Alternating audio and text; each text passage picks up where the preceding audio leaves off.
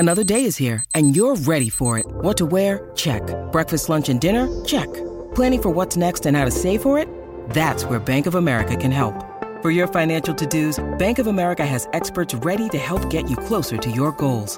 Get started at one of our local financial centers or 24/7 in our mobile banking app. Find a location near you at bankofamerica.com/talktous. What would you like the power to do? Mobile banking requires downloading the app and is only available for select devices. Message and data rates may apply. Bank of America N.A. member FDIC.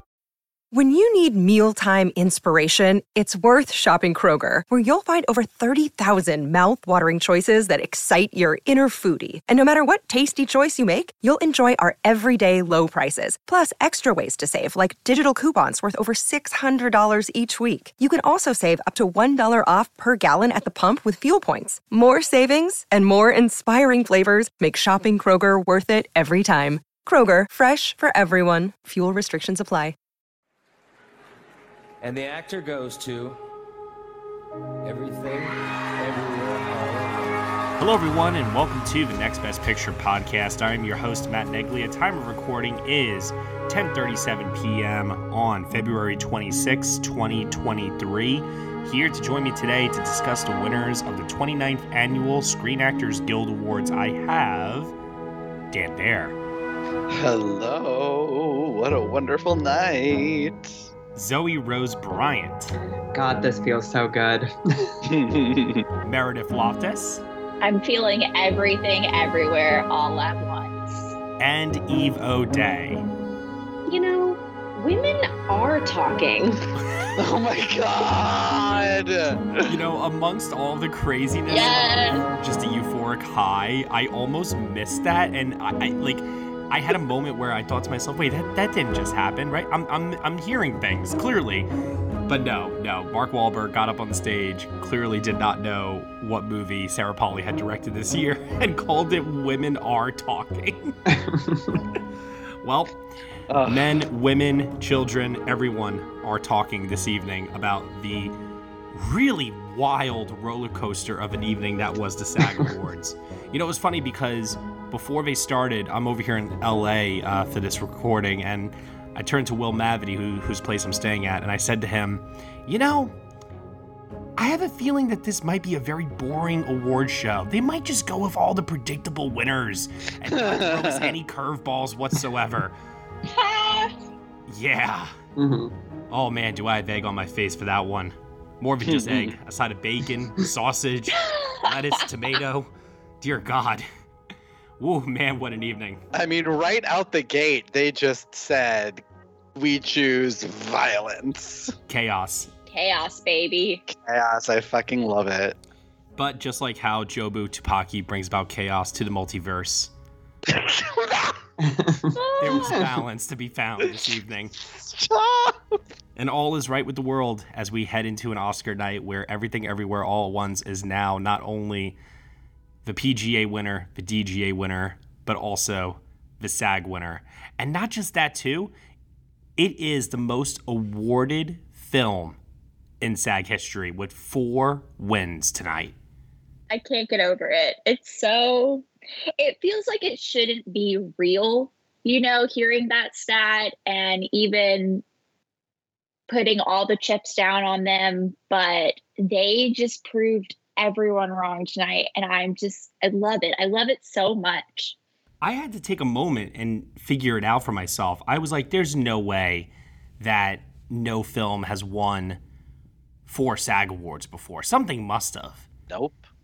And no, when I looked it up, it's 3 for everybody, or 2.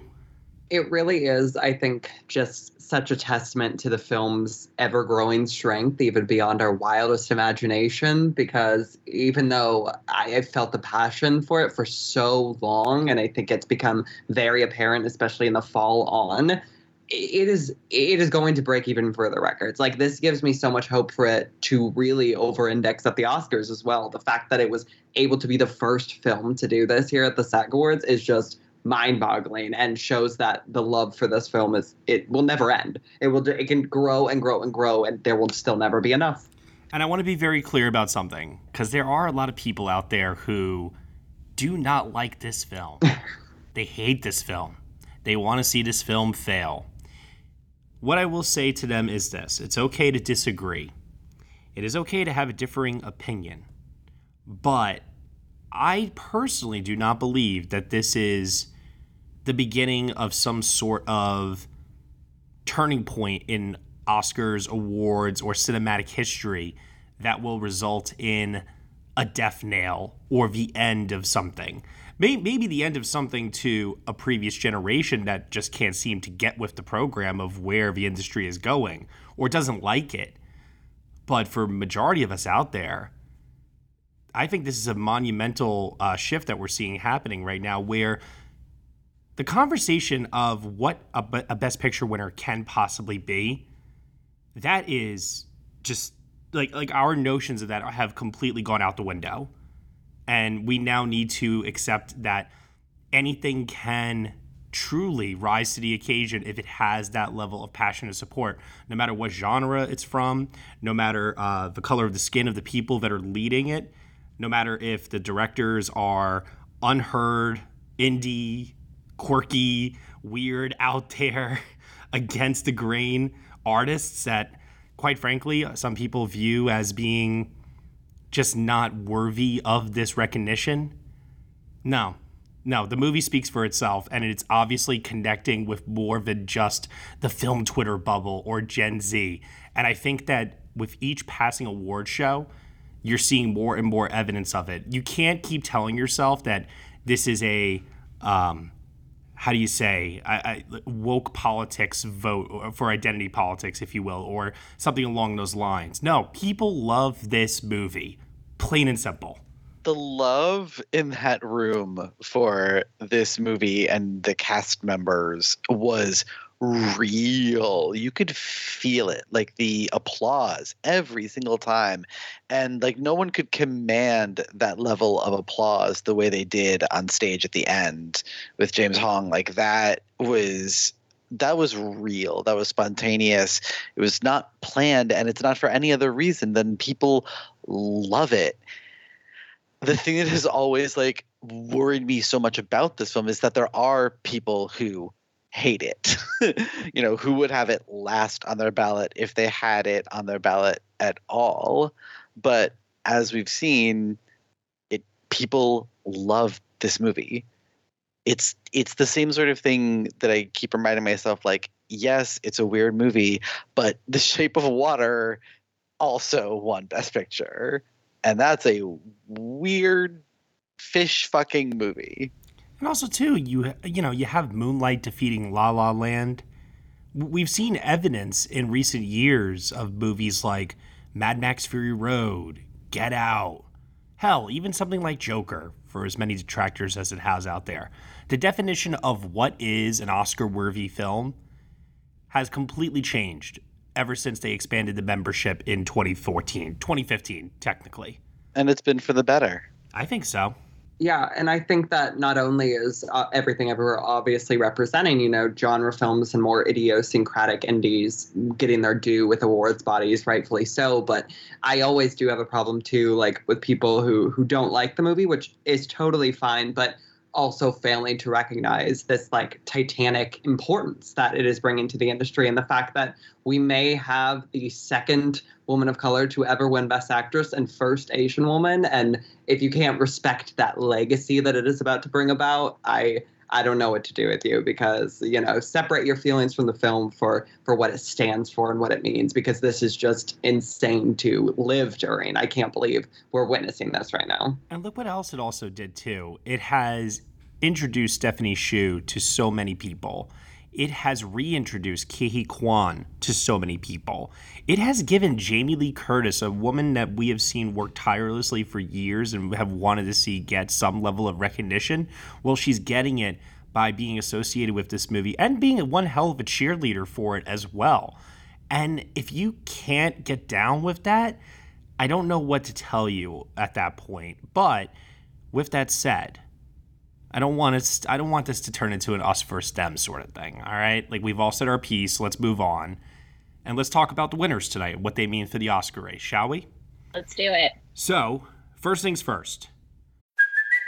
Hey, it's Kaylee Cuoco for Priceline. Ready to go to your happy place for a happy price? Well, why didn't you say so? Just download the Priceline app right now and save up to 60% on hotels. So whether it's Cousin Kevin's Kazoo Concert in Kansas City, go Kevin, or Becky's Bachelorette Bash in Bermuda, you never have to miss a trip ever again. So download the Priceline app today. Your savings are waiting. Go to your happy place for a happy price. Go to your happy price, Priceline. I don't understand why, when we're streaming, we can go over the allotted time limit. Speeches were not played off. I mean, yeah, they were told that they had a counter for time, but nobody was played off. I don't understand why the stunt categories needed to be presented on the red carpet. Why not make them a part of the show? Like, truly, what is wrong with just doing that at this point? I'm hoping that this is something that can be rectified next year when Netflix is truly in the fold with the presentation of the show. Yeah, they're not giving enough credit to what stunt actors do or like stunt crews do. And in the same way that like we used to hail films for like choreography and like musicals, I feel that stunts and action movies have kind of replaced a lot of that love there, but they also are worthy to be recognized. So like, yeah, I love the overall presentation of what they did this year, but I feel like they will win a lot of people over when they have all categories streaming and all of them get their due as far as their speeches go. Well, I think maybe the success of Everything Everywhere could, you know, help the sort of advocacy behind, you know, instating a stunts category at the Oscars, because now finally a film that has such extensive use of stunts is an Oscars success story. So, you know, that this could be the sort of impetus for that. And that would be really interesting. Didn't somebody's acceptance speech tonight call out that stunts should be honored? Or am I imagining that? There were so many speeches. HCA. Oh, that was that was Roger Mooley at when he accepted something for RRR at HCA. All right, never mind. But either way, they're all blending for me at this point. Point being is that Top Gun Maverick won an award. Nobody seemed to know about it. Nobody seemed to care. And listen, I know that a week ago, before everything happened with PGA and now tonight and everything else, that there was a belief that Top Gun Maverick still had some fight in it to win Best Picture. I'm not anti-Top Gun Maverick because I'm pro Everything Everywhere All at Once. I want to see Top Gun Maverick win as many Oscars as it, you know, can. Editing, sound. God, I wish it was nominated for cinematography. That movie definitely deserves recognition. And for it to win an award here and for it to just kind of be really just disregarded, I don't know. It just rubbed me the wrong way, especially just like I said, considering that this wasn't broadcast on national TV this year. But I do feel like it was because they probably just inherited the traditional format, and that's why I'm hopeful that maybe next year they can find a way to work it into the show somehow. Otherwise, like I said, presentation of the show was very similar to what we've been accustomed to. Everybody opened up the show with the I'm an actor speech, which always gets a great reaction depending on who they ask. One thing I think we all noticed right away in the very beginning, though, was the thunderous ovation that Jamie Lee Curtis received when it came to her, because prior to that, I'm like, all right, there's like applause, but I wasn't really paying attention to it until I heard the applause for her, and I was like, whoa, everybody else was really quiet compared to that. It was a moment, and I was a little surprised that they didn't have Ke Huy Quan do one of those as well, but I guess like you don't want to have too many people, more than one person from the same movie. And Jamie Lee Curtis makes more sense than him as the one representative. It was weird, but feels right somehow. I don't know. No. I think it does. Yeah, I get it. Once I heard that applause and just the reaction to her, I had turned to my friend Marie actually, and I was like, wow, like imagine if she actually wins tonight, haha. And because I didn't think she was one or two, and then lo and behold, there she is. But yeah, that was definitely a precursor to her trophy later. Yeah, I knew she was number 3, most likely, but still, Will Mavity actually captured a video of me reacting to the moment, and my shock was definitely real. I can tell you that much. Before we get over to the film acting winners, I do want to say for the television side of things, no disrespect for them, but just for the sake of time, I want to get Dan Baer to bed. We're not going to go over all the television categories here. I'm fine. Oh, are you? Are you sure? Don't use me as an excuse. Listen, we're all on the West Coast but you. Okay, are you sure? I have been up later for a podcast. That is true. That is true. I am a menace to society. I do acknowledge this. Okay. All right. Well, with that said then, the other stunt category went to Stranger Things. Also because I wanted to talk about how I was the only person on the team to get this one right. A lot of us went with House of the Dragon based on the precedent of Game of Thrones doing really well here in the past. That didn't turn out to be the case here, and instead, Stranger Things. Dan, what was your thought process behind picking it, or did you just throw a dart at the board and say, oh, there you go? Well, I mean, for one thing, it that show is just so huge. Like, it is, that show is a real phenomenon, like Game of Thrones was, and kind of like nothing else since Game of Thrones has been. Even more so than I think House of the Dragon was. Hey everyone, sorry to interrupt, but this is a preview of our instant reactions to the 2023 SAG Awards here on the Next Best Picture podcast. In order to get the full-length hour-long reaction podcast, you will have to head on over to our Patreon, where for $1 minimum a month, you'll get the rest of this podcast and other exclusive podcast content from us. You have been listening to the Next Best Picture podcast. We are proud to be part of the Evergreen Podcast Network, and you can subscribe to us anywhere where you subscribe to podcasts. Be sure to leave us a review on Apple Podcasts and let us know what you think of the show. We really appreciate your feedback and your support. Thank you so much for listening, as always, and we will see you all next time.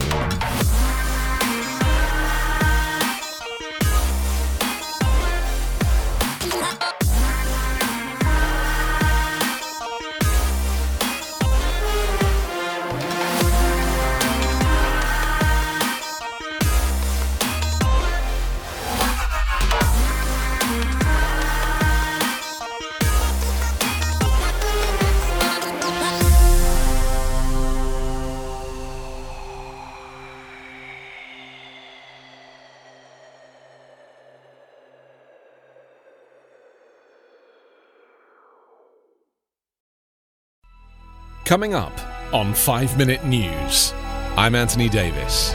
You might think it's partisan because maybe it's critical of one side or the other, but it's not, it's just the truth. And I think that's also something that's kind of unusual for Americans listening to the radio or to podcasts, because the news landscape in the States has been so partisan for so many decades. So 5 Minute News is verified, truthful, independent, unbiased, and essential world news daily.